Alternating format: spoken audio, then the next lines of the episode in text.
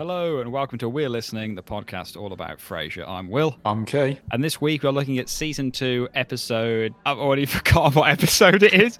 Uh, episode eight? seven? Eight. Eight. We're looking at episode season two, episode eight, Adventures in Paradise, part one, in which Frasier has a romantic getaway with his new beau, Madeline Marshall, quickly finding that there are some people who you can't get away from.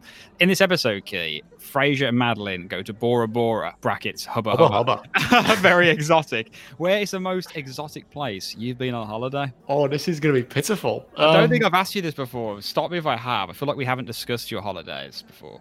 we genuinely. I mean, we, we discussed the camping holiday. The camping trip last week or two weeks ago. That was that was true. Um, I don't think that's going to feature on this list. Um, I, I genuinely haven't gone on many exotic holidays because I didn't really go on holidays as a kid. Mm-hmm. Um, so my first anniversary of Shan, I took her to Paris. Nice. That's really nice. That's very exotic. And then the year after, we went to about I don't might have been the year after. I don't know. I remember it was. I remember it, it was during the time of the EU referendum. We went to to Greece. we went to Crete um, because Nice. I woke her up at like four in the morning, going, "Jan, we've left the EU." What? um, and she was livid, absolutely livid. and then her mother called her and went, "Your father woke me up to tell you," and he did the same thing. Oh my god. Okay, can I just I have an identical story about being woken up on that day and I was in Poland on a kind of mini interrailing trip and we were in this like pretty down and out hostel in some back alley in in Krakow and Cal our mutual friend I was woken up to him shaking me and just holding his phone in front of my face with the Sky News headline and I just was just we're all just kind of sitting around that morning a little bit not really under you know what are we going to do? And then we kind of walked around. Every tour we went to was filled with like Polish people who wouldn't stop making jokes about oh here they are the English you know they've, they've left. And this is literally like only a couple of hours after the news had broke. Um but yeah but my I'm, I'm a bit like you. I, I mean you've probably got me beat on exotic places. I think Paris and Crete and they're really Paris top and. Crete are not exotic. When I say exotic, I mean they've got like you know, like like F- Frasier and Madeline are chasing. There's that that romance to them. You know, Paris is a nice place, and I, Crete, um, Crete's Crete's pretty exotic. I was planning, me and Sham, we thought we're going to go somewhere that you don't ever think of going this summer. And we Hmm. we're going to go to Albania just because why not? Wow, Um, that's a and it's very very cheap left field choice. Yeah, some really nice places. We thought that'd be great. And then, you know, COVID hit and that did not happen. Ah, It scuppered your Albania plans. Um, yeah. Also, we should that our mutual friend Cal, I'm pretty sure, does not listen to this podcast. I don't think he does. A few weeks ago, I mentioned having a dream about a dating app with him, and he is not. He's he's not not messaged me at all. So I think he probably dipped his toes in at the early period, which we cannot blame him for, um, because I wouldn't. He doesn't watch Frasier, so I'd never expect him to wade through just because two of his oldest friends do it. Um, but yeah, if, if he'd have heard that dream of yours, Key, he would have had some comments, I'm sure. but yeah, thank you for sharing Crete and Paris, Key. Listeners, please share your most exotic uh, holiday you've been on. But shall we tuck ourselves into trivia corner this week, Key? let's do it. Excellent. So we've been sent in some questions by Hamish. He's got a few extras as well from his usual cadre of quizmasters. Corey has sent some in as always, and Ludicrous Popinjay. He's kind of throwing his hat into the ring. He's got some more questions for us. Okay, so I'll start, Key. I'll read out Hamish's for you. Are you ready this week? I am indeed. I feel I've got to restore some pride. in that. I genuinely Hamish was extremely pleased with his performance. I saw. week. I saw the message. uh, so we'll get to that in listener mail. Okay, here we go. Question numero uno. What color necklace was Madeline Oh, wearing? goodness was Madeline wearing in Bora Bora when sitting on the bed? How is anyone supposed to know this? Um, Um, well, keep that in mind as a clue. what, That's, all- what's what? that's- what that- bit of that is a clue? that's all I'll say, mate. That's all I'll say. What? Um, she's ridiculous. How is, Just a how is- tease, yeah. she's wearing a necklace on the bed. That's a clue. Well, no, your your response. How is anyone supposed to know this? Is in its way an, an obscure clue. or is it that you don't know? She isn't wearing one. It's a trick Yes, question. And What- I will allow you a point there because I think that's a very hard and unfair trick question. So I'm gonna uh, I'm gonna let I kind of tease you into it there, but I'm gonna let you have a point there, Key. You got there on your own. Um, okay, question two. Why was it impossible for Monsieur Degas to be killed at war? He wishes he was killed in the war, but this is impossible. Why is that? Like, is it said in the episode why it's impossible? His wife responds to his Oh, outcry, I wish I'd been killed in the war.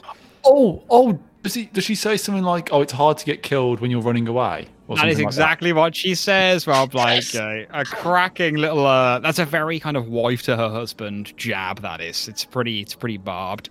Um, okay, question three, last one of Hamish is: How many times does Roz hit herself on the head with her clipboard? I like this one. Oh God. Okay. Um, I think this is when she's getting really annoyed that Frasier keeps First- talking about Madeline. first instinct is that it's three or four. okay. I'm gonna say four. Oh, it's three! Oh, you're so close, Key. You're so Oh. close. But you have got a you got you got a one. You got two there because we're definitely gonna give you the Got one and a half. Kind. We're gonna give you two. We're gonna give you two. We've also got a question from Anna, and her question this week is: Okay, uh, this is really hard, Key. Uh, I'm just going to ask this you. I'm gonna, just going to ask this just to hear your response. Anna's question is: Martin and Niles are smoking Cubans whilst Niles is playing the piano. What Yeah. was the tune Niles was playing on the piano? I knew you were going to ask this. Do you knew know it? No, I don't know it. I Oh. thought that's a really. I, was sitting there thinking that is a really catchy song. I bet, bet Will asks me this, but I, I thought I can't even Google. I don't know how to find out. As I, I don't know how Shazam works. Okay, I don't know how it, to find. it wouldn't songs. work on that as well. Actually, Shazam only works for originals. It never works for a cover of something. Um, interesting fact for you there. Um, no, I really liked the tune, and I thought, and Mm. I actually wrote down in my notes, Niles looks damn sexy with a cigar.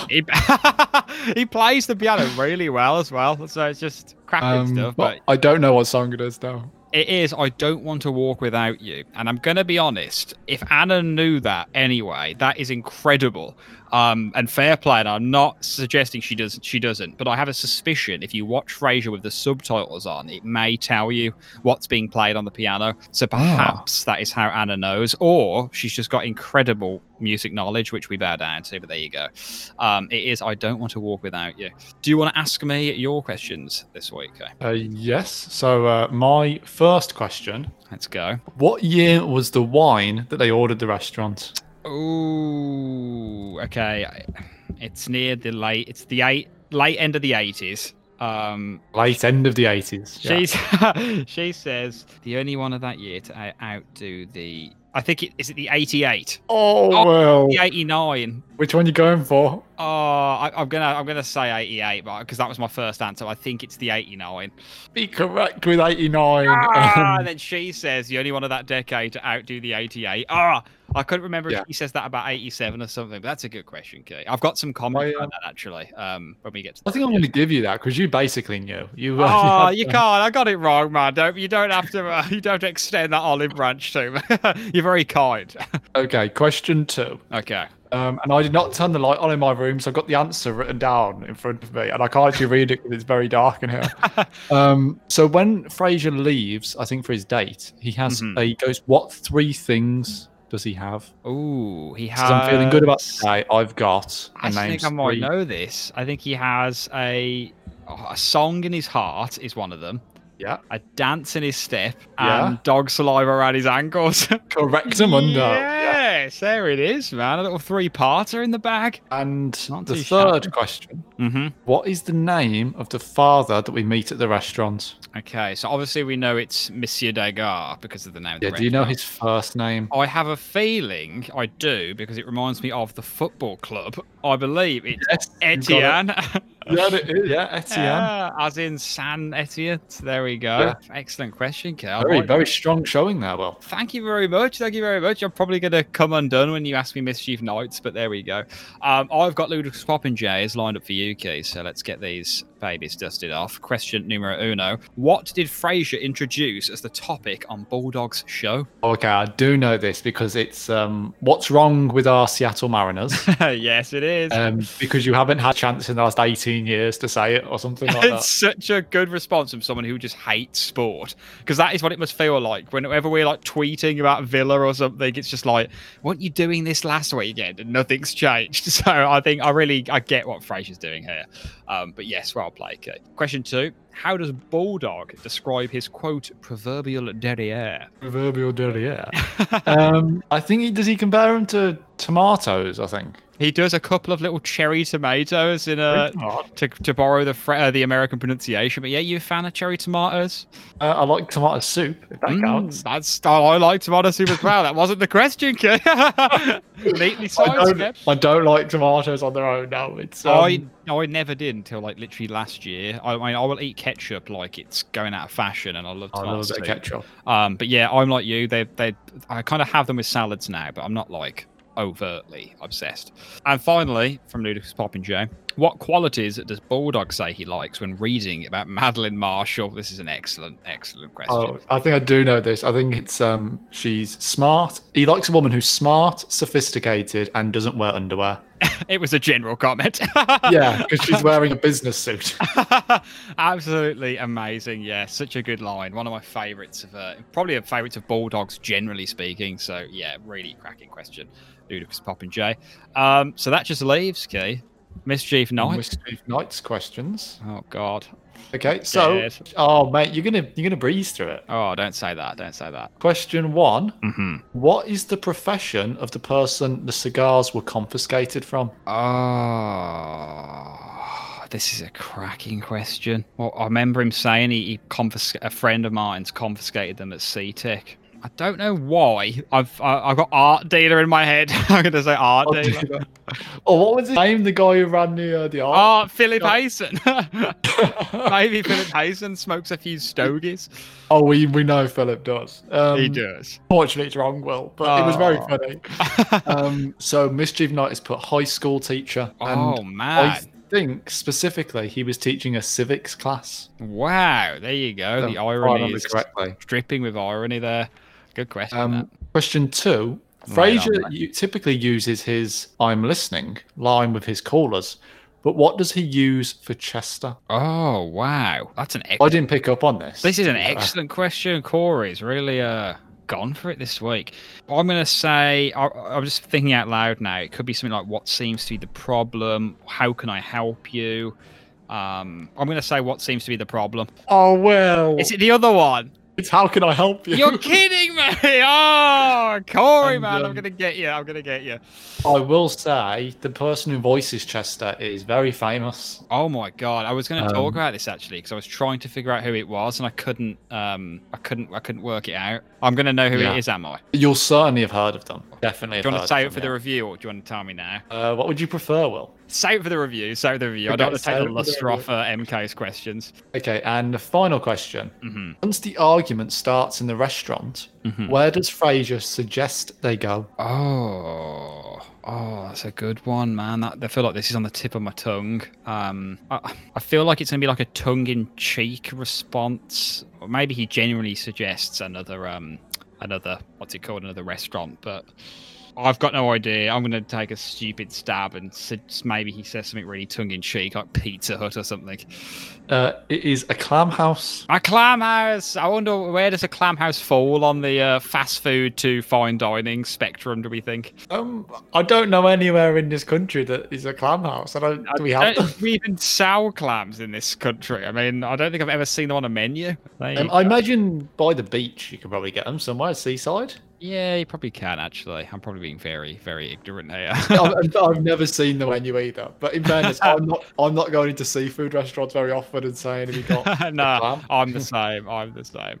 Excellent questions there. Thank you everyone who uh, who wrote in this week. Um, some real head scratches there, but really cracking. Okay, Key. So getting into the review this week, can you remind me what the animation was, please? And the irony is, I believe this was mentioned only two weeks ago. Okay, so I think was it lightning? It was indeed the lightning bolt striking the Space Needle, which I did actually say about two weeks ago. It's one of my favourites. Um, where does it rank for you on the ones we've seen so far? I like because it's different. That's what I really like about it. It's not. Not your red flashing light. It's not. Your, I, actually, weirdly, I quite like the red flashing light. When when it's just the, the Space Needle elevator, that's probably my least favourite. I'm like, it's just it's just a single little square of yellow. But there we go. That's that's enough animation talk for one week. Um, Chester's on the line at KACL.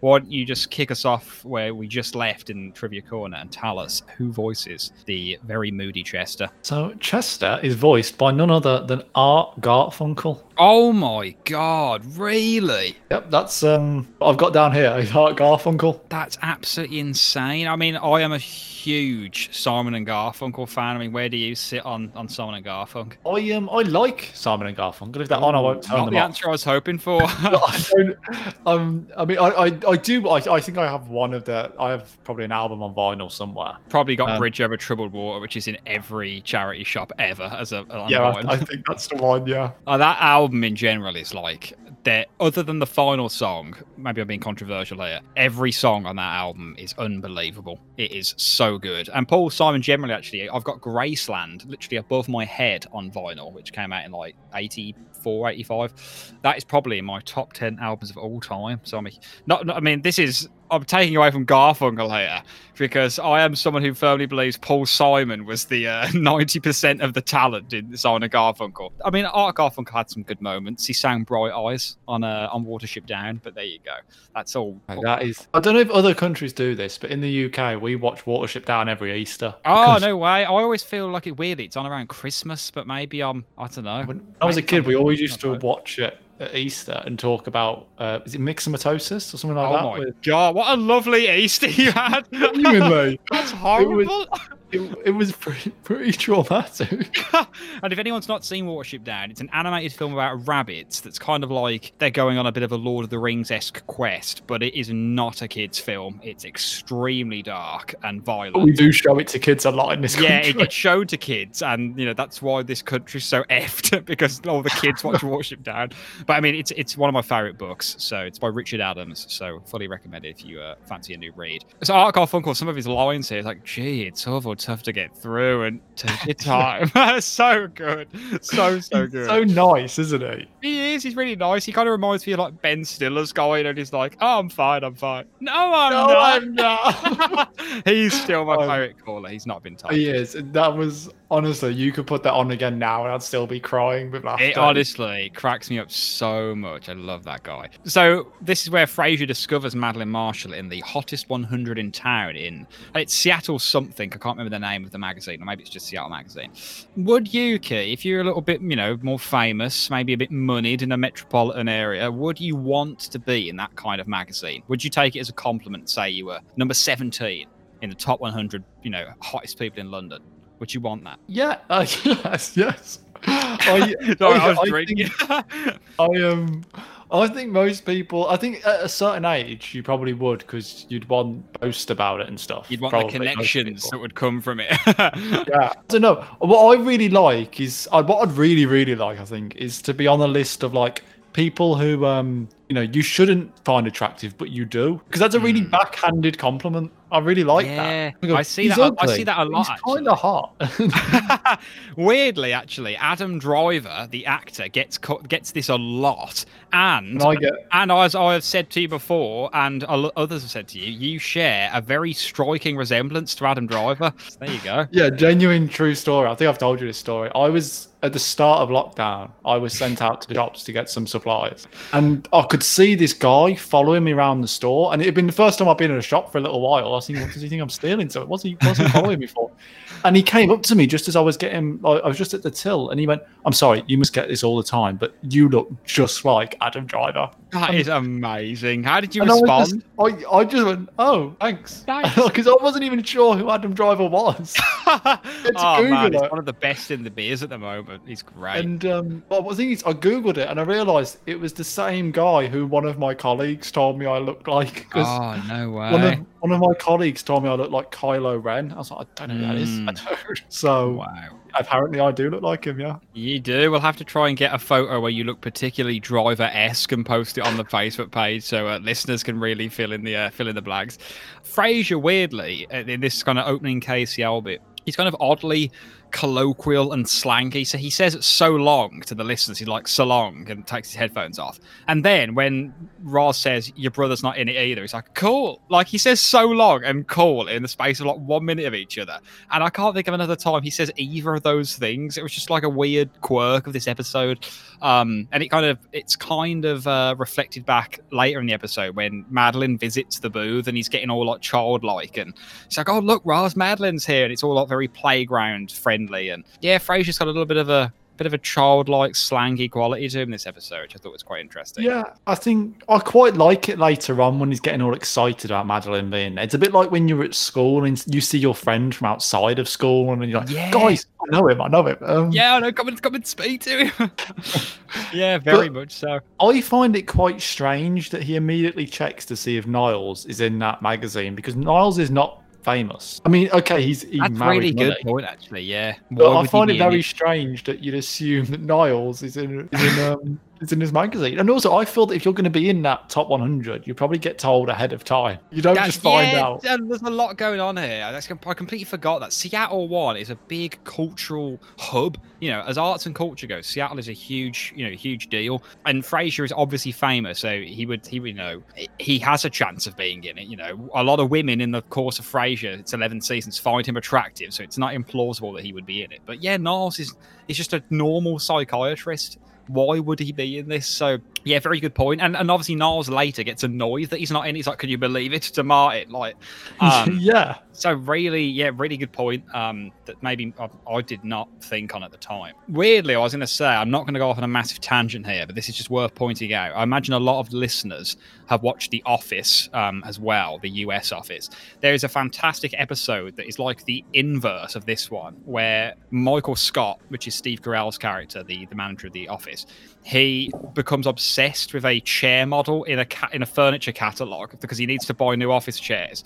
And there's this like really attractive woman modeling the chairs on like a random page in his catalog. And he basically falls in love with her, and he like makes his like assistant, who's like you know really sycophantic and will do anything for him, track down where this woman is. And it turns out she like died in a freak car crash or something. And then like they go and visit her grave at the end, and they like have a dance and stuff. It's really weird but hilarious. Um, and the episode is called Chair Model model for anyone who wants to watch it. It's pretty easy to track down. But yeah, kind of the inverse of this. Um, I think in many ways it's kind of romantic that Frasier chases Madeline this way. But also, I think kind of in, in 2020, in this day and age, this isn't something that would be encouraged. It would be something that would be like, no, don't do that because you will come off as a massive creep. And I just think it's interesting how like social mores change in that way. Yeah, it is incredibly creepy just to call someone up at their place of work and ask them out. When you, especially when I just saw you in a really a list of hot people. yeah, basically. I, was, I, saw a picture of you. I like what I saw. So uh... yeah, it's. Uh, I mean, the way Frasier says "Roz, I'm in love" is excellent. Um, excellent delivery of Kelsey here, and then like Bulldog joining the fray is really funny as well. The way he's posing in the doorway, I think, is hilarious. He's just been on the stairmaster.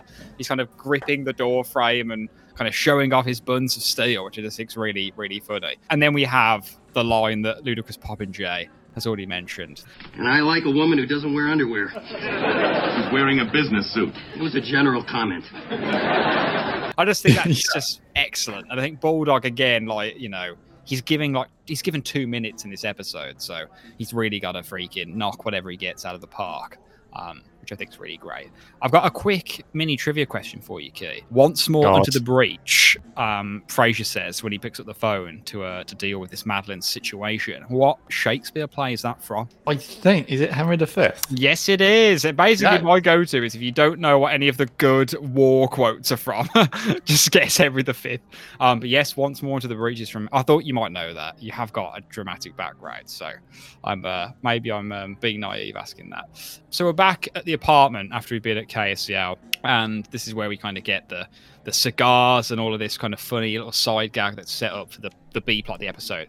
Real sticking point for me here. Daphne is writing a letter home to her mother. She asks Martin, "Is it is the correct term serial killer or serial murderer?" Without me passing any comment, what did you make of this line? I just I felt it was a bit I don't know shoehorned in to be hmm. honest. Mm. Um, I don't. No one ever uses the phrase serial murderer. I've never heard Exactly. anyone say he's a serial murderer. He is. I, it, it did just feel like it was a bit shoehorned in for the next line about how oh, just letting my mom know what's going on. She worries when she doesn't hear. I, it didn't. It fell a bit flat for me. Let's be honest. That is exactly what I was going to say. So I'm, I'm great to hear that you were with me there. I mean, one, we use serial killer in the UK just like they do in the US.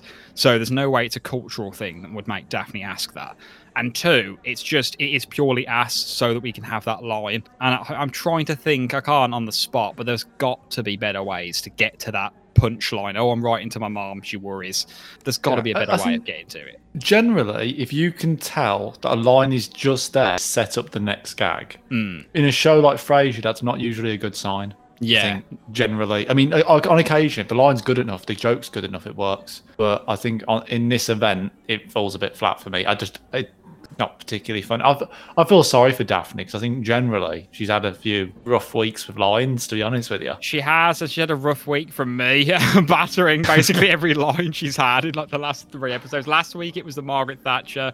The week before that it was like the Just Let Me Dress Up the Dog. The week before that there was probably something. So yeah, I've I've been really kind of smacking her with the proverbial bumbershoot um as the weeks have gone on. But you know, Daphne, she does she is growing into her own as this season comes on. Some good seasons, uh, some good episodes with her coming up, I think.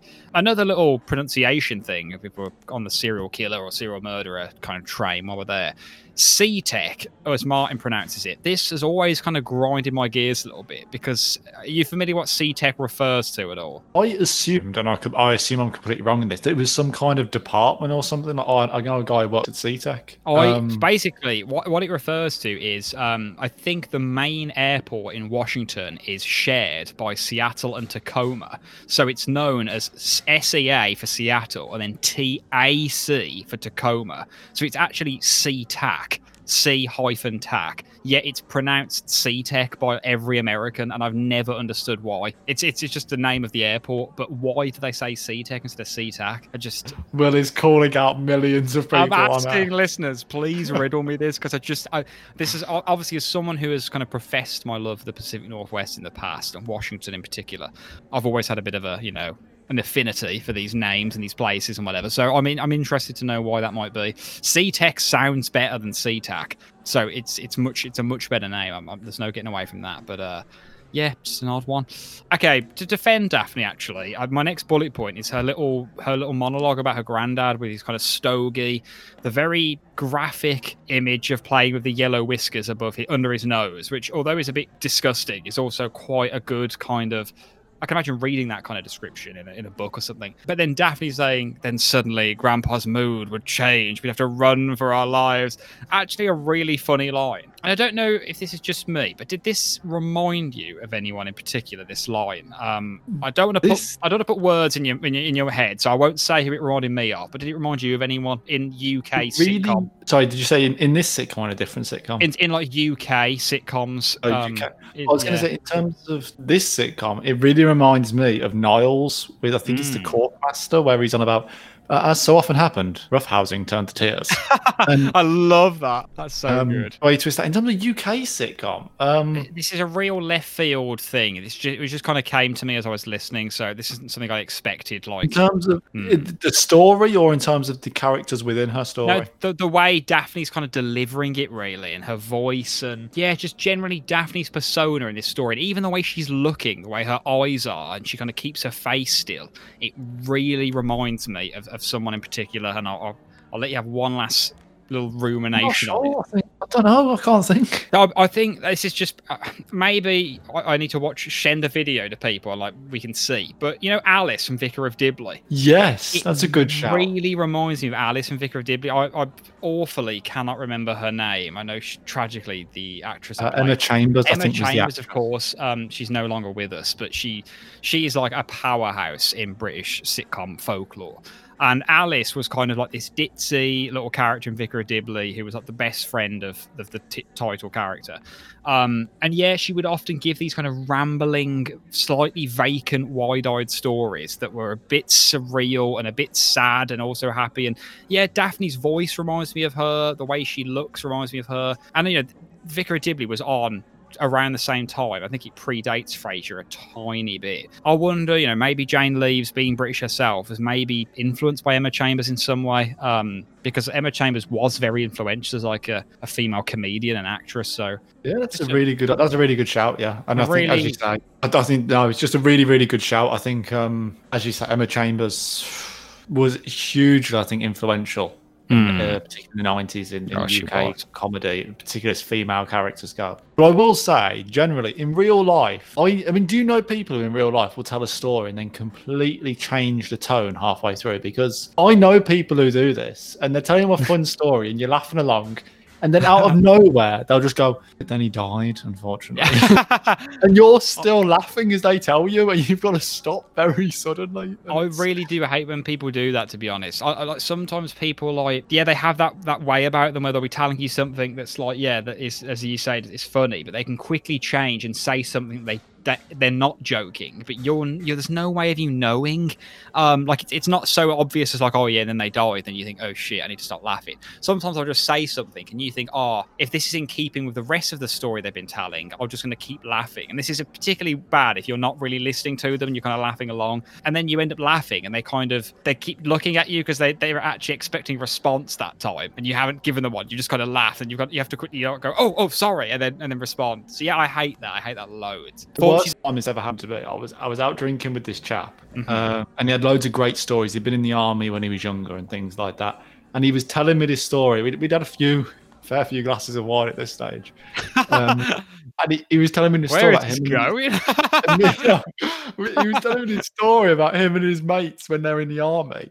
And they Hmm. got this other friend of theirs, and they locked him in a freezer. oh my god. And I was like laughing along, thinking, "Yeah, this is very funny." And then he was like, "Yeah, but I mean, you almost got frostbite and you almost died." And I was like, "Yeah, is this Oh it's going somewhere?" God. No, no, That- it wasn't. The guy was almost. They were very lucky. Not the guy was fine because they'd have been a lot of otherwise. That is that is fucked up. Like putting something in a freezer is not okay. Like all that reminds me of. Did you ever play Tomb Raider on the PS One? Oh yes, long you time know what ago, I'm yeah. to say. Basically, anyone playing, anyone listening, Tomb Raider, a creepy butler would follow you around everywhere, and there was a famous cheat that you could lock him inside the freezer inside Lara Croft's mansion. Um, so that's what that's reminded me of. But yeah, that's a really sad story, okay? Um, and I'm sorry you. I mean, fortunately, the wine may have numbed your uh, your less than tactful response by laughing, but there you go.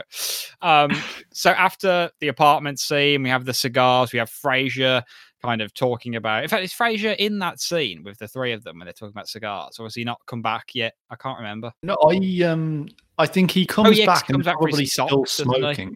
Yeah, Um, Yeah. but I, he's not. I don't think he really involves himself in the conversation regarding cigars. No, he comes back for his socks and his song in his heart and his dance in his step.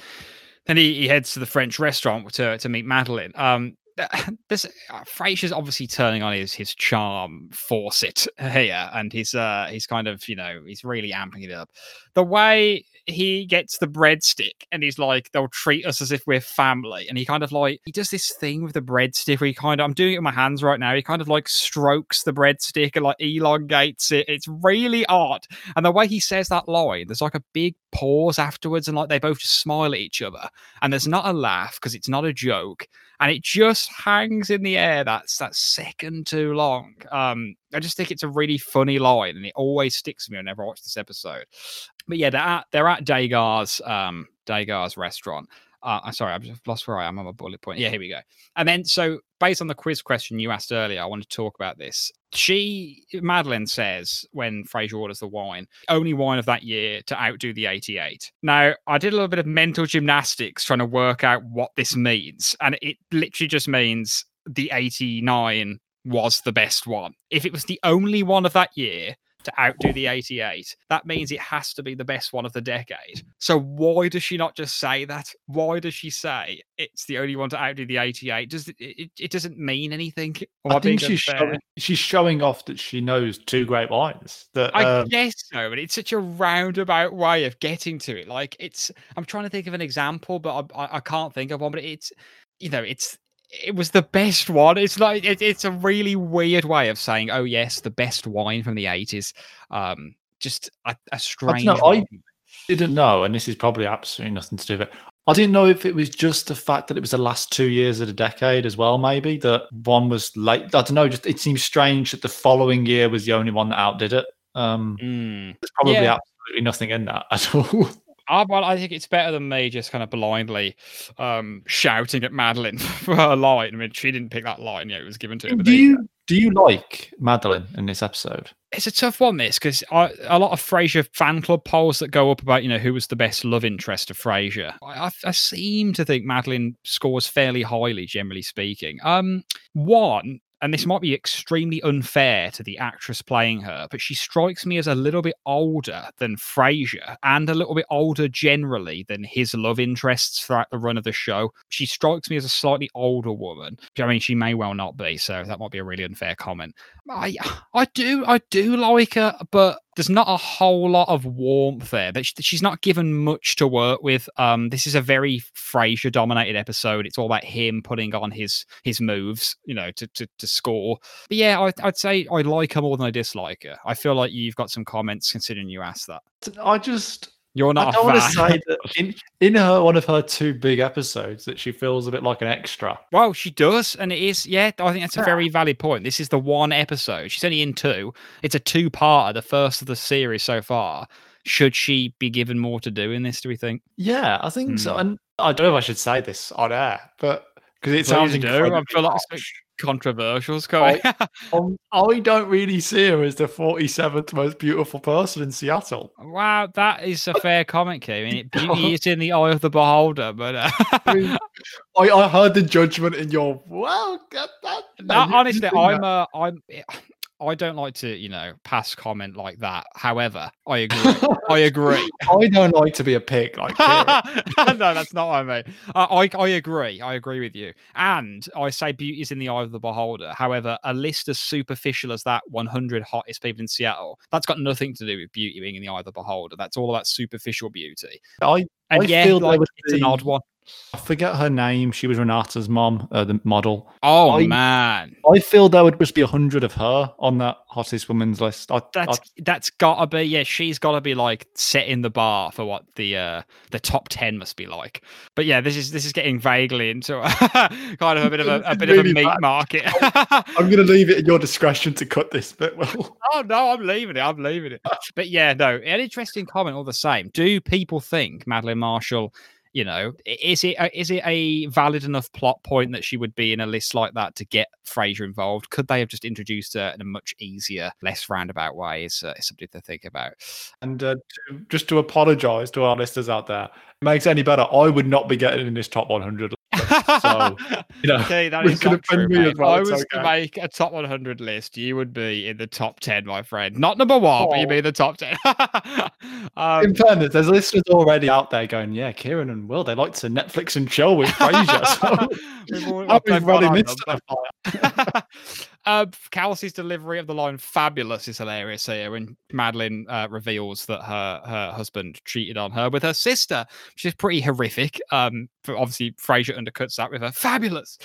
Um, then Same thing happened to me. yeah, exactly. Wow, my sister really gets around. There's an amazing line now when they start both back and forthing about why the marriage broke down. And you start, you know, was was I simply not good enough in bed? You reach for anything. Anything. way he says that, that just reminds me of. And speaking of water, yes. I'm in a hole. I'm just going to carry on digging. it's so good, so good. I um I actually really like this bit in the um in the episode because I, as I may have mentioned on the podcast before, I really like the TV show 'Allo 'Allo, which is a British show from back in the day. Um, and this really reminds me of 'Allo 'Allo. Um, yeah, I see that. 'cause in 'Allo 'Allo, everyone is sleeping with everyone else behind everyone else's back. Um, and I just I really like the way that the waiter's off hiding in the corner and it's quite obvious to everyone except the father who, who the dad is in this episode. you can't even get water Um, in a glass. yes, what a line. so good. Um, you, I'm- can't even get water in the glass. How? How did you do this? Um, I've never watched 'Allo 'Allo actually, and I didn't realize that was what it was about. But kind of, kind of very interested now. It's, Um, it's kind of about. I mean, not everyone is sleeping with everyone, but um, it's set during the World War, and it's about O- the French resistance. France, is it or something? Yeah. Yeah, he occupied France, and it's the French resistance. However, the joke is that the um, the French are all horny, uh, Mm. the Germans are all kinky, and the British are stupid. And Wow. so the main character Renee, his wife is there. He's also got two waitresses, and he's sleeping with both of them. Oh my and, uh, god. none of none of the others know about it, and it, yeah, it's great. Wow, I might have to. I mean, I know this is a stalwart for a lot of people. I know Steve listening um, has probably seen a lot of 'Allo 'Allo. Actually, he's pretty up on his uh, on his British sitcoms. But um, I mean, uh, speaking of the comparisons, I mean, it's weird actually that you bring 'Allo 'Allo up, and I brought Vicar of Dibley up. Maybe there is a bit of a British influence going on here in Frasier. Joe Keenan, for example, I don't think he's the writer of this episode, but he strikes me as someone who you know would be well versed in, in British farce and British sitcom. I think the actor accents of the French actors in this scene are absolutely awful. I, I- if they are French, I am extremely sorry. Um, and I've just clearly I'm not used to this kind of French accent, this regional accent. If they're not French, I think it's very likely. It just yeah, it, I think their accents are terrible. And one thing I will say, and not to to go back into our previous conversation, I will try and say this as democratically as I can. The the daughter has a very unique face. um, do you know what I mean here? Yes, yes, I do. She's very, very curious looking. Um, and I don't. Um, yeah, I've got no, I've got no more to say on that without being wildly offensive. Um, but it's just, I I feel, feel, like we're offending. We're leaving all manners of people in our wake tonight. I know we're trying to, we're Um, trying not to, but I feel like you know, I, I, feel like it's something people might notice when they watch this episode. So I just thought we'd bring it up. But uh, yeah, interestingly, I don't know about others. However, I can tell you that the father, uh, Etienne, mhm. um, he is French. He's from Toulouse. okay. In which case, I do I edit out what I just said because I, I, I, honestly, if we're, like if we're editing out things that are offending people, we've we've got like five minutes worth of a story. So oh, I don't far. think we edit any of this out. I think we leave it all in. Um, there you go. It's just clearly my ignorance. I'm happy to admit that's just my ignorance. Then that's obviously a French regional accent or something. It's just it just sounded really really hammed up. You know, like who is the father? Who is the father? Like it's just it's really overdone. Maybe maybe it's just But- the acting generally is a little bit hammy in this scene. I really like over the top French accents. I don't know what it is. But I, it's I just lower low in. you, I think. Yeah, pretty much. Yeah. Yeah, I'm pretty so sure the guy. I think the guy who plays Renee in 'Allo 'Allo. I could be wrong on this, and I might embarrass myself. I want to say he's from Huddersfield. wow, I pretty far from France. I- um, there you Um, go. So, what's his accent like? yeah, Passive. he is from Huddersfield. Jeff's from Huddersfield. Um, he is not perfect, but again, I quite like it because I I like hammed up French accents because I grew up on 'Allo 'Allo. So there you go. So he gets a pass from you. Um, I, with apologies then to the guy who plays Etienne Degas. Um, that is that's all. his I name know. is actually Pierre, by the way. Pierre- well, there, uh, you there you go. Just to really slap me around the face with that particular halibut. I think Frasier's intonation delivery here is uh, the young man over there who is so obviously the father. I think that's fantastic. I feel like I use that a lot, like uh, like saying X, which is so obviously Y. I feel like I I feel like I say that a lot as for kind of comedic effect in everyday life, and I feel like I've got it from this episode. I feel like it's something I probably borrowed, um, because it's just it's a really funny delivery, and if you'd said the line in a more roundabout way, it wouldn't it wouldn't quite land. I really like the way you hear Etienne sort of off screen I mean, "You and your cuttlefish bisque. I spit in your cuttlefish bisque," and then he comes out and goes, "Here you go, cuttlefish bisque." Um, cuttlefish bit. Then she's like, Madeline's like, oh, you know, I had cuttlefish for lunch or something. She pushed, obviously doesn't want to eat it because they heard. Um, that's a It good kind of rem- continuation. It kind of reminds me a little bit of um, The Simpsons. I don't remember the episode um, where Principal Skinner and Bart become friends and they go to the restaurant together, and then Bart later in the episode goes in on his own. You just hear Oh. Luigi off screens and we're like, "Can I get a bowl of crap for the kid?" or something like that. yeah. Can I get a bowl of red crap or something like that? Um, oh, that's so weird you said that because I I must have seen that episode a lot when I was a kid because I can really see the way they draw that scene a lot. Bart sitting on his own at the table with his eyes really wide. I feel like Bart's Yeah. expression's hilarious in that scene. Oh, that's yeah, great shout, Key. That's that's a really good. Again, there's a Simpsons quote for everything. I think we said this a couple of weeks ago, but there really is. I feel like this is the first time we've seen Frasier truly on the path to love again since the show started. Like this is kind of talking about the KACL scene now. Uh, incidentally, I think Roz is great in this scene. I just think, yeah, the way he's getting all excited about about her, and it's all kind of the honeymoon period. He won't shut up talking about it, which I think everyone's guilty of when they're kind of first falling in love with someone. Yeah, I think it's kind of it's kind of nice, and also just makes it all the more bizarre that Madeline is only around for two episodes and she's barely in this one. You know, this is the this is the one episode of two where we're meant to believe Frasier's falling in love with someone and Lilith's gonna cock it up, and yet you know she's in it for like 70 no 20% 30% of the time. So um Yeah, I, I just don't know if I ever really buy into their relationship just because you never so see quick doesn't it? Yeah, you're just purely seeing this from Ray, Frasier's viewpoint, um, and I think everyone is sort. I, as a, an audience member, I am Niles in this episode where I'm going on. "Oh, actually, um, you might be rushing into this, mate. yeah Um, and Niles' output um, view on it, I might be jumping ahead slightly, um, but it reminds me of an episode of Seinfeld. I think there's an episode of Seinfeld where um, he goes on a holiday with this girl he's just started dating. Mm. And the whole episode is about if you go on holiday with someone too soon and you're doing, if you're used to just doing one night with them at a time, then all of a sudden you've got to spend a week together and you're not ready for that. Um, it can end the relationship before it even gets started. That's yeah. I don't. I'm not sure if I've seen that episode. Um, we talked about my Seinfeld watch through, and it's kind of fallen by the wayside. But yeah, I think it's a good rule of thumb, generally speaking. It- It's this does happen very fast for Frasier, and I just think when I'm Frasier and I'm like, I've got all that money and I've got all that time on my hands, like which you know, generally speaking, he does. I would be like, oh, you know. Screw it, let's go to Bora Bora. But if it was like me in kind of my normal life, which I do not have money and I do not have time on my hands, um, I would be like, yeah, what the hell? I'm not going to Bora Bora. Like, this is insane. Um, so you know, I think there's there's two sides to this coin, especially when like you know you say Niles is a bit cautious, and you're not going to believe this key as well. In this scene, we have the word horny used again. Did you make note of this? Oh yes, does he say to Roz like, "Oh, sweet, silly, horny Roz"? Yeah, which is it's it's a fantastic delivery. Also, doesn't it weirdly not strike you as like a Homer Simpson esque line, like something Homer It would say to. Marge? yeah, Like, I can picture that. Yeah, big time. Um, but yeah, horny used again. We've said time and time again. Horny gets used and and, and, and, like yeah, disproportionately large number of times on Frasier. But there's another instance to add to the uh, to the tip jar.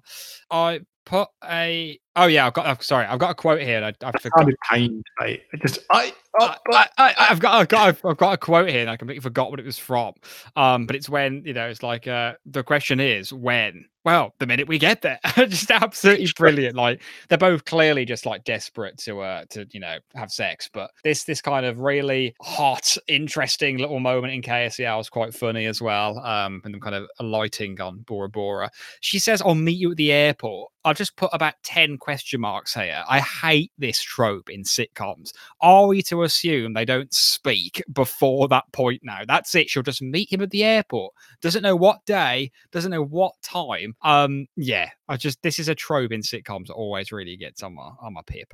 That's Did you did you kind of flag? strange- know. For me, I just figure that he's going to message her, call her later, and tell her when he's meeting her at the airport. Then what? Why would she say I'll meet you at the airport? Like I just. I just feel like she'd see him or speak to him before then. It makes it sound like it's a bit like you know when when on like Friends or something when they make an arrangement and it's just like they, they- you know like in real life when you kind of you basically send an itinerary to the other person. Like, oh, we'll do this. This is when we're going. Like in sitcom time on a phone call, everything is kind of implicit and it's just like you know I don't know. I'm just I'm I'm just I'm splitting hairs. I'm splitting hairs, but it's uh I But put- you're one of those people who hates it in a sitcom when they go, "It's not. We've. I've got no time to tell you. I have to show you." And um, massively, massively so. I'm like, there's always time to tell, always. Um, great Niles and Martin scene, playing the piano, smoking the cigars. Some of the, so in fact, one of Niles' best lines actually is like, "This is really what guys do, isn't it, Dad?" Like, yeah, there's some some some outdoors stuff, but we'll stick to this for now. Um, just fantastic. Just I love the way What Martin you- is kind of sitting under the, he's almost like under the awning of the piano as well. Um, and it's just it's a really cracking little little setup there. what do you think of the Daphne and Niles moment in this scene? Very weird, very forced. How many up to this point now instances of like them being really intimate and then Frasier walking in and getting the wrong end of the stick? How many times has that happened? Because I reckon it's about four or five times now. The joke's wearing thin a little bit, but also I Daphne, what Daphne's doing would not help Niles produce smoke rings. So yeah, it doesn't work for me. I, I find it just weirdly strange because it is quite.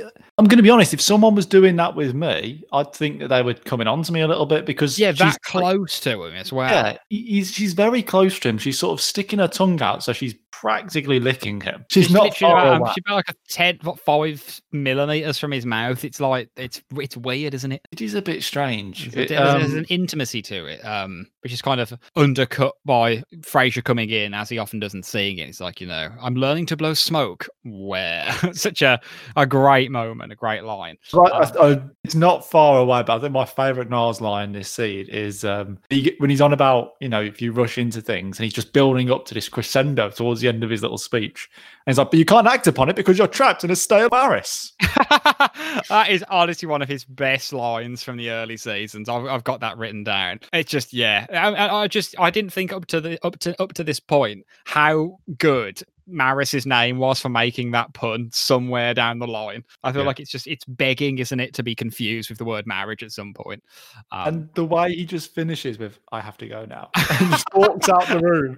so so good. I, I can't believe Frasier allows smoking inside, even when they say, "Oh, you know, I told you to do this on the balcony, or it's cold outside." I don't think he'd let it slide. There's no way he would let them smoke three massive cigars in his apartment. Like the smoke would be overpowering. You'd get in all the furniture. Just it's a bit like watching the flour sack get you know massacred on the Coco Chanel sofa. I'm just a bit like, is this something Frasier would actually abide? Because I don't think he would. Uh, Yeah, I agree. Although I would say is that he, him and Daphne smoking in the in the living room before. Oh, that's a good point. Yeah. um, in the episode where is it the one where the smoke alarm goes off in her room and she's trying to find the map? Isn't it the matchmaker? Is it right at the beginning of the matchmaker? Um, yes, yeah, it is. Yeah, it is, because she's on the yes. she doesn't have a man, and then he tries to set her up with the sexiest man on the planet.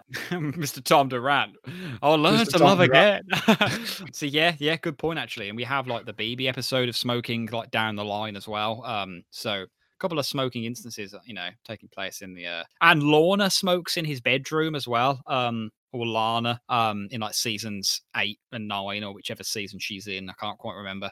So yeah, some some some good talking points there about smoking in the apartment. Um, so I, I love this bit where like Frasier's trying to convince them all. Well, they convince him to, to go to Bora Bora, and he's like, you know, don't think I don't know you're doing this. Just you have the apartment to yourself. I completely forgot the line where Martin goes, "It will be sweet, won't it?" like the way he says that to himself. I forgot that completely, and it's such a good little moment from John Mahoney, especially considering he's barely in this episode at all. Really good. Yeah, um, this is very much a Frasier episode, isn't it? It's- massively so. everyone else has a handful of lines and and doesn't have much opportunity to do much with it. To be honest with you, Yeah, I completely agree. It's it's it, I don't I don't want to say it is the most, but it's got to be one of the most Frasier centric episodes we've had up to this point. Again, doesn't quite make sense given they're trying to make a two parter about him falling in love here. The, the you know the, the next part, admittedly, is a bit less Frasier centric because it's got Lilith back and a bit more Madeline as she's trying to work out you know the giant psychological issues Frasier's got with Lilith. Um, but it's you know it's it's interesting. They get to Bora Bora at this point. All I can think of at this point when I see this bedroom is in the next episode when he's hammering the bed against the wall. He's just like, "Oh yes, yes!" This is just amazing. Um, not to skip ahead to that too much, but that's all I can think of when they're on the bed. A a line that does not get used enough in everyday conversation. I'm sweating like the pig who knows his dinner. I mean, have you ever used this in, in conversation, Keith? Have you ever said this I- to Shat? I'm very confident that I have not used this in conversation. Nor have I ever been in bed and said oink.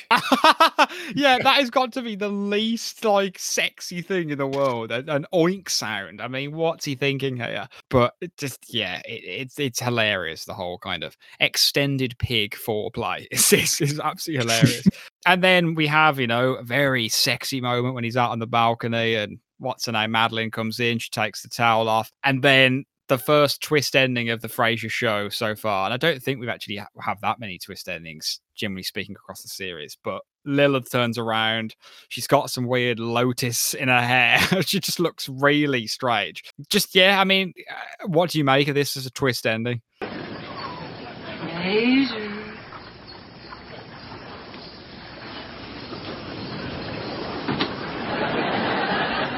God. Frasier? Oh my God!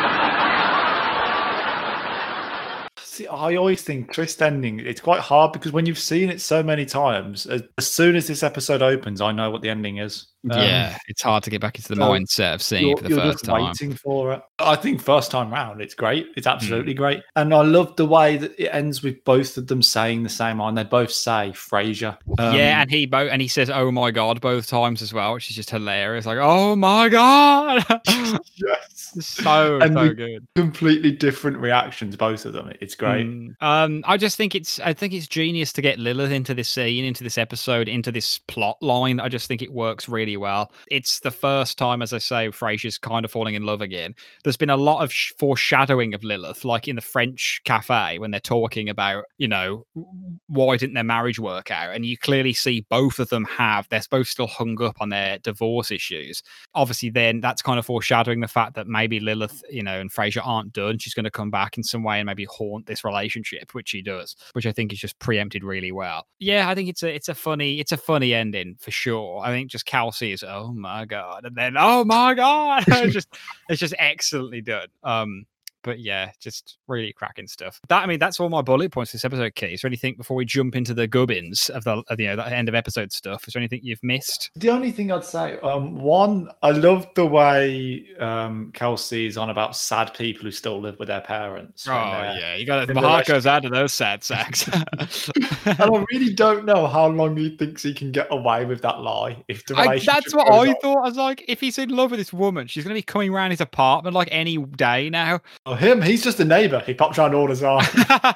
Just- Um, yeah. And I don't know. I think this would have worked a lot better had Madeline, I don't know, made n- not necessarily big cameos, but cameos in maybe two or three episodes first. Hmm. So we've we've maybe got that little bit more of a rapport with her that we've come to maybe accept her a little bit. Then it all starts to go south. Um, I personally just don't really buy the whole he's a love struck teenager within six minutes of her appearing. And also, I really don't buy the fact that apparently the 47th most beautiful woman in Seattle um, will just take a phone call from anyone who calls up. Says they're Frasier Crane. It's like, yeah, I'll go on a date with you. That- that- Yeah, it's it, it's all Um, too convenient that these women know who Frasier i- uh, is as well. Although she doesn't listen to the show, her secretary and the sous chef, they're all the ones who listen to the show. Yeah, the secretary, the sous chef, are the real heroes of this episode. without them, there's like no recognition for Frasier at all. But, um, but yeah, some some. It's it's, it's you know. On that note, is this in your top ten? No, this is not in my top 10. It's not in mine either. I don't think that'll come as any surprises to anyone. Um, the title. Uh, did you have anything for the title? Uh, Adventures in Paradise. Can I just have Hubba Hubba? um, TV show from the late 50s and early 60s called Adventures in Paradise. I got from Googling. I've got no idea what it's about or who was in it. Um, but there you go. So there was a TV show way back when um, with this name. Perhaps it's a reference. I, I feel we should say this while we've got the opportunity. And again, I know I've already made one Simpsons reference, but Please. whenever I hear um, Hubba Hubba, I always think of that, that guy who's like, um, you know, he works in the hotel when Homer's with Mindy. yeah, mean- man. Like, oh, I know what you mean. That used to make me laugh so much when I was a kid. Honestly, that used to kill me. Um, I have distinct memories. I used to walk my dog with my dad. and Obviously, I was much younger at this point, and I would just just reel off to him like quotes in the Simpsons episodes that I'd seen that week that had made me laugh, and he put up with it the whole walk round. He'd laugh, and I just think, you know, that that must have been so boring for him. So my heart goes out that he had to listen to all those quotes. But yeah, that is a hilarious, a hilarious, um, hilarious line, and I'm glad it reminded you of uh, this episode. Reminded you of it. Got to pick your best actor this week, Key. Who's it going to be? I, I think there's only one person you can pick, just because I don't think anyone else has the opportunity to come into the conversation. Um, so I think I've got to give it to Kelsey. Gotta give it to Kelsey. I'm going to be controversial. Not really. I'm going to give it to Kelsey. There's no one else I can give it to here. Um, we still haven't done our tally for the previous like episodes up to the point we started doing this. We will get to that um at some point. We promise. Uh, I've got to ask you, our man on the ground, Kennedy Burling. What does he make of Madeline Marshall? I, I mean, Kennedy does love women who are smart and sophisticated, and Madeline is. And I have heard on Um, the uh, on the grapevine that he loves redheads. Is this true? Oh, that's definitely true. Yeah. um, although he has been seen with Madeline's sister recently. So Oh no, Kennedy! You got to get out of that one. I'll get on the phone to him. That's going to end badly for him. Uh, has Kennedy ever been to Bora Bora? Did he mention that? I think he must have been, mustn't he? He um he probably runs that hotel they were staying at. To be honest, He's dipped his oh, he's dipped his toes into uh not into Crane Lake, but he's dipped his toes into uh the, the holiday rental markets. There we go. A man truly with his fingers in all the pies. Thank you, Key. No further explanations needed. Just before we go to listener mail, it's time for who's craze anyway. And I've got a little Okay. surprise for you this week, Key. I have prepared it for you. have you actually? I have, and it is I won't tell you. I won't tell you. have a feeling tell you'll you. get this. I won't You always say this, and I haven't gotten one right in weeks. Just to remind you of the rules, Key, it can be a line uttered by anyone in the episode who has a spoken line. I Hmm. feel because you reminded me of the rules, that's a sign that it's um not one of the main cast. Oh, it's an excellent red herring from me. It's an excellent red herring. That's true, but I don't know. I don't feel you do red herrings too often. I don't know because I Hmm. always assume the worst in you. no, I like my Um, herrings blue. okay, I'm going to assume that you are telling. You've actually told me a fact, but I'm assuming you're going to tell the truth, and that it means that it's not one of the main cast, okay. which means that it must be one of the people in the restaurant. Okay. Um, so I'm going to say it is. I think Etienne is asking the daughter. I think is called Yvette, off the top of my head. Mm-hmm. Um, who the father is, and Yvette says, "I won't tell you." Okay, okay, okay. You've took the red herring bait, my friend. It is Oh. Yvette. You got it right. Well played. She says, I won't tell you in exactly the right context as she said when he's uh, asking who the father is. Well played. That's the first in a few weeks, I believe. told you he would be like this. Who is the father? I want to know who is the father? I won't tell you. when I find this man, I will kill him. I'll snap his neck like a stale baguette. It's a. I tell you what, this week has been a huge, uh, huge comeback for me. To be honest with you, What a After rush. What the an absolute embarrassment rush. Of last week. Are you ready to jump over to Listener Mail this week, Kay? I am indeed. Excellent. Well, let's do that. Roz, who's our next caller? So for listener mail this week, actually quite a few of you wrote in this week, which is always really great. Um, Ludicrous Popinjay, who sent in some questions as well.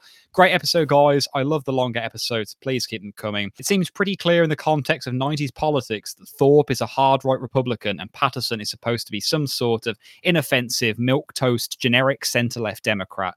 This was also in 94, the year of the Republican Revolution, when Republicans took over both houses of Congress for the first time in 40 years and they campaigned on a hard right, conservative, small government, draconian anti crime platform. I think the US term for champagne socialists will be limousine liberals, which I love. Frasier and Niles are both upper class, slightly left of centre guys who would happily vote Democrat but are appalled by anything remotely working class, which I just think is a very good summary of that episode and of uh, Frasier and Niles, to be honest. So, um, thank you very much, Ludicrous Popinjay, and for your questions as well. Uh, next comment we've got from uh, Cam Winston, and Will deliberately asked me to read this one out. Um, well, well, well, Mr. Leahy. I finally, after what seems like forever, stumped you with all three questions. I think I let out a not so quiet yes when it happened.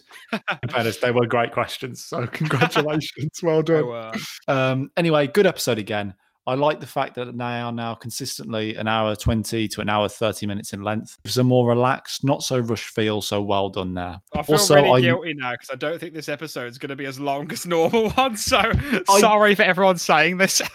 I personally, my view is that this is, as episodes go, and t- talking about the actual episode, um, I think it's much weak. It's one of the weaker ones we've had for a while. The more we Um, like the episode, the longer the episodes tend to be. So that's why we've Yeah. probably been hitting the big books the last few weeks. Um, yeah, sorry, I interrupted your comment. No, I, yeah, I would echo what Will said. I think the better the episode is, the longer we tend to go. Mhm. Um, because the more we get stuck into it, the more we go off into tangents. And I've gone off into a tangent in the middle of a comment. So I did instigate. now coming back to the question from Cam Winston, um, gives a more relaxed, not so rushed feel. So well done there. Um, also, I think we need to know more about the GG group you had, as I Oh, feel you have more stories to tell. um, the coffee idea is brilliant too, and I almost definitely get involved. Uh, maybe Martin got shot in the hip and the bullet went out the backside. That is a good shout. There's an image. there is an image at the exit wound. yeah. Also, I will just say he ends his, his message with um, "up the villa." So well done, mate. Well done. Love yes, up the villa indeed, Hamish. Up the villa indeed. Uh, next is frightened refugee 55.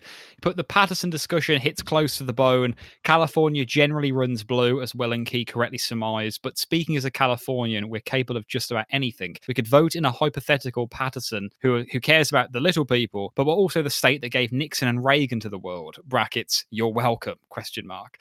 Ray bumper stickers, I'm not sure if they are more or less prevalent today, but what are more prevalent are the uniquely American invention that you in the UK would call truck bollocks. I believe this is these like prosthetic ball sack that you can hang off the back of a vehicle. And we actually see these with alarming frequency um in kind of recent recent years. Have you have you spotted one of these out in the wild, Key? I've, I've not. I didn't realise that was. I thought it was just a fun little American phrase I'd never heard before. Oh no, they're a thing, man. They're a thing. Keep your eyes peeled because they, they're a I, um, scourge. I think the frightened refugees comment has is that a hyperlink that's on drug Yeah, if you cl- if you click it, it takes you to the actual thing I'm talking about on Wikipedia. See, I don't want to click it because I don't, Don't want worry. that on my search history. It, it is a safe link. It's only Wikipedia. Um, but yeah, it's literally a prosthetic ball bag that hangs um Oh, that God, hangs from the of. It looks like the car's got balls.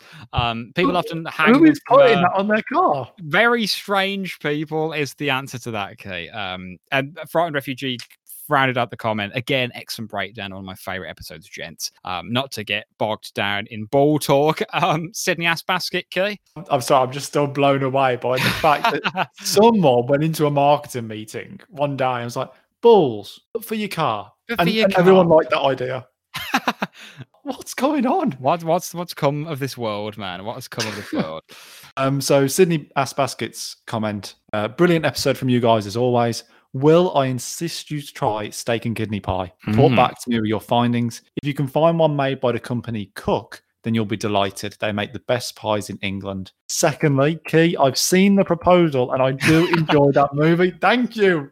Rom com people. I need you on this. Um, Bullock and Reynolds are comedy gold in this one. The others I've not seen. Maybe you should try watching Feast of Love. I'm writing it down right now. right it Um, it's not strictly a rom com, but it is a great romantic movie full of twists and turns. I think you'll enjoy it. Um, Ah, that's a hell of a Thank you. recommendation, Key. In fairness, I, I actually, and this is a controversial topic, so Hmm. I think Rocky is a great romantic movie. I I would agree, and it's it's generally a good film, generally speaking as well. But Oh, it's it's got an amazing film. got those elements. So yeah, I think I think you're fair in saying that. Um, Mischief Knight said, "I want to join Ghost Gang." You weren't alone, MK. Quite a few people have commented on Ghost Gang. Actually, that was an unexpected hit of last week. It- I used to do paranormal investigations all the time, and I live near Gettysburg. Daphne would not be allowed to vote until she received citizenship as well. That's about another question we asked. Now, his special assignment. I was to find out how he got shot. Martin got shot because he shows his butt on TV, but apparently he got shot in the hip. Postulation based on last week's research on when Martin was shot, the way he limps, research into the type of stretches slash therapy that Daphne makes Martin do, and the following quote from Decoys: "If you were Daphne, would you go out with Donny?" No, but I wouldn't massage dad's ass for what I pay her either. My takeaway is that if we agree with the assumption that Martin was brave enough to face the assassin's bullet straight on, he was shot straight through the hip, the bullet passing through the front of his thigh, shattering the hip, then exiting through the proverbial derriere. Also, something Hamish has said. In addition, ballistics have taught me that exit wounds are often more gruesome than entry wounds, which would make Martin's scar on the backside probably more effective for the point of thought's advert. This is all opposed to what we all probably thought that he was shot from the side, which is probably which probably if that was the case would leave Martin with absolutely no sexual feeling in his groin area. Sorry, I didn't Um, have any dolls lying around. I love that he's put that last comment about sexual feeling in quote marks. So I know. Is that a quote or something? I can't. I'm trying to think if that's a quote from Frasier. I can't remember. I'm not sure. it doesn't jump out at me. I feel But it would. either but- way, MK, another round of applause is due because that is some serious, some serious deduction you've done there. So thank you so much. You've really risen to the occasion. Okay, so we've got next uh, Earl Grey 0203. Um, hello, guys. I've been catching up on the podcast religiously for the past few weeks. I'm really enjoying it. I'm really looking forward to this becoming a staple of my listening habits for the next few years. Two things I wanted to comment on. A few months ago, when you were discussing the episode Author Author, a personal favourite, of course, I think there was some misunderstanding of the joke when Niles arrives at the apartment and the brothers address each other as Dumas frère. That's right. yeah. Um, This, I'm sure, is a reference to Alexander Dumas, uh, the Three Musketeers, the Count of Monte Cristo, who is known as Alexandre Dumas père, and then brackets father, um, because his son was also a writer known as um, Alexander Dumas fils, which means son. Um, Frasier and Nas are referring to each other as uh, Dumas frère in reference to them. A great literary in joke, in my opinion. I can't imagine any other sitcom using this joke or getting the laughs. That is actually that's a brilliant, brilliant pickup. That is because I Oh, I didn't get yeah. that at all. I commented on this on Reddit, but just to reiterate, that is an unbelievable um, kind of reference. The fact that there's still jokes in this show that need unpacking like 20 years plus later, just absolutely amazing. And I will say, actually, I've, I'm a big Dumas fan. I've read The Three Musketeers uh, last year, and The Count of Monte Cristo is one of my favorite books of all time. And it's like a giant doorstop of a book. It's like 1,300 pages, but it is amazing. Um, and just, yeah, that was just, I loved reading that because I had no idea. And it's just such a clever gag that just, yeah, brilliant from from Earl Grey. And um, just to finish the comment, um, I've been reading How Steeple Sinderby Wanderers Won the FA Cup by JL Carr, which Will recommended a few months ago. Great recommendation, loving it. I was wondering, what are you guys currently reading? Failing that, any more book recommendations? Uh, keep up the good work, lads, and looking forward to future installments. What a cracking comment. Um, I I am not going to go on a tangent about what I'm reading because we will literally be here for another hour. Um, I could talk about what I'm reading for for till the cows come home. The current book, I if you, I did recommend on the recomm on the Reddit comment. There's a book by J.L. Carr called A Month in the Country, um, which is more famous than the Steeple Sinderby one, and I also read that this year, and that was also brilliant. But I'm I'm reading at the moment In Cold Blood, which is very famous, and a lot of Americans listening will be very familiar with it because I imagine a lot of you studied it in high school or at some point in your education. Um, are you familiar with In Cold Blood, Kay? Uh, I know of it, but I've never read it. So I think it was written maybe the 50s, possibly the 60s, um, by Truman Capote, and it's basically a the first ever true crime book. It was about um, a horrendous home invasion and murder of a family of four in a out, absolutely middle of nowhere town in Kansas, and it just paints a really horrific portrait of the crime, shows the effect it had on the town, and follows the two killers and humanizes them in a way that's extremely disturbing as well. But yeah, I mean, I'm getting through it very slowly for for normally how quick I read, but nonfiction I tend to my attention span's very bad with nonfiction, so it's uh, it's taking me a little while. But we'll definitely get some more book recommendations as we go through the podcast. There's more literary episodes of Frasier to come. So I'll try and keep it topical so I'm not just going on a massive self indulgent rant. But bear in mind, bear, you know, kind of rest assured as this podcast goes on, there will be more book recommendations uh, coming your way. Um, but yeah, thank you very much. Um, Cal Calanajan or Cal, who we haven't heard from in a while actually, um, has put, "Hey guys, Cal here. Just wanted to say thanks for making this podcast. In August, I started my first year as an elementary school teacher. Since I live in the states, we are doing distance learning, meaning I am in my classroom alone most of the day. When I'm not teaching live, I am prepping for the rest of the week and have been getting caught up on your podcast. It has been such a joy to listen to and helps the time and work fly by." Thanks for keeping me company during this crazy time. It has been so fun to watch the following following of this podcast grow. You guys are great, and I'm so glad you are getting the appreciation you deserve. By the way, Will, watch the proposal. There are some f- pretty funny moments I see, and I see this as overall less cheesy than the others. Brackets. Sorry, okay. Um, Ray, California, and bumper stickers. We are definitely a blue state, despite areas that are outliers. I think bumper stickers used to be pretty big here, but for the most part, died off around the 2016 election. I still see some, but not nearly as many. I wonder if social media at all helped people express their political views in a different way. Just uh, such a wonderful comment that is about kind of keeping cow company. And and I I, I, don't, again don't know whether it's a he or a she. I have a I, I feel like a she, but I'm just going to say they. Um, when they were in their classroom, this kind of really like unsettling period of distance learning. Um, you know, my both my brother and sister-in-law are teachers as well, and we're not doing distance learning in in set in England. Um, in the UK, it's it's a, it's very much a back to school thing. But I know the pressure teachers are under at the moment, and distance learning must be so difficult. Um, so you know, to know we were there in your classroom, kind of keeping you company, is just really really wonderful. Um, just extremely heartening, and it's that kind of comment that keeps me and Key going uh, most weeks. I would say. So yeah, really really lovely. Yeah, it's, it's really, really nice to hear that in times where uh, people aren't maybe as close as they'd like to be or would usually be, that, you know, with mediums like this, we can all sort of reach out and, and be a bit closer and, and meet people and, you know, engage with people that we wouldn't necessarily or, ordinarily be able to, to do so. So it's really, really great to hear. And um, I hope everything's going okay in the classroom. Yeah, absolutely. Stay safe and keep doing the job you're doing because it's the teaching is more vital than it's ever been, I think, in 2020. So, you know, it's it's very courageous. And uh, thank you for watching the proposal because it's an amazing. I will get to the proposal. I will eat my steak and kidney pie. I promise I will do these things. You still got to eat you eat beans and sausages. I mate. haven't forgotten actually. I'm I am saving that. If we do some kind of live Christmas thing, I'm gonna eat them live on on a on a stream. Um, so I'm gonna save them for that. Okay. Um, I think next comment is uh, Recliers. It is. Um, so you were basically Sam and Dean before the show even started. I'd love to hear more of your pre-supernatural adventures. Lol. oh man. Um, that's wonderful that you got to go back to your primary school. I hope to go back to mine one day. It'll be one hell of a nostalgia trip since it's been over two decades ago. I don't have much to say about the next episode, but I did love the cigar scene, particularly the Niles and Daphne part. Wasn't fond of the argument in the restaurant or that scene in general. In fact, aside from the previously mentioned cigar scene, I wasn't that keen on this episode. The Lilith twist at the end was brilliant, though. Um, I I'd agree with that. agree. To be fair, yeah, yeah. I, I think it's um I think probably up there with the weakest episode of the season. Um I'm thinking maybe with the unkindest cut of all. Being, yeah, those three keep back to me as as, as kind of weaker spots. yeah, but um we do have some really good ones. I mean, uh, I think when you get to three quarters of the way through season two is when because I think in season one, right at the end of season one, you have a really golden period of a few absolute crackers. Yeah. Um, and I think it's it's similar, and I'd say the second half of this season stronger than the first. I um, would uh, I would agree. So there is some really, really strong episodes at the start of the season, Matchmaker, Flower Child. But I think as you go on, it, it probably just gets stronger and stronger. Okay, we just had a quick technical glitch. The Wi-Fi on Key's uh, laptop has stopped working, but he's joined us via his mobile. So there's a bit of an echo, so he's currently muted. Um, but next week, obviously, we'll be looking at season two, episode nine, Adventures in Paradise Part Two, and we'll finally find out what happens when they bumped into Lilith in Bora Bora. Um, but until then, I've been Will, I've been Key. and thank you very much for listening to We're Listening.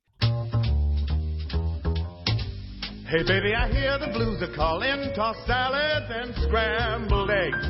Oh my. And maybe I seem a bit confused.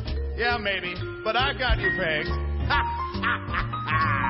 but I don't know what to do with those tossed salads and scrambled eggs.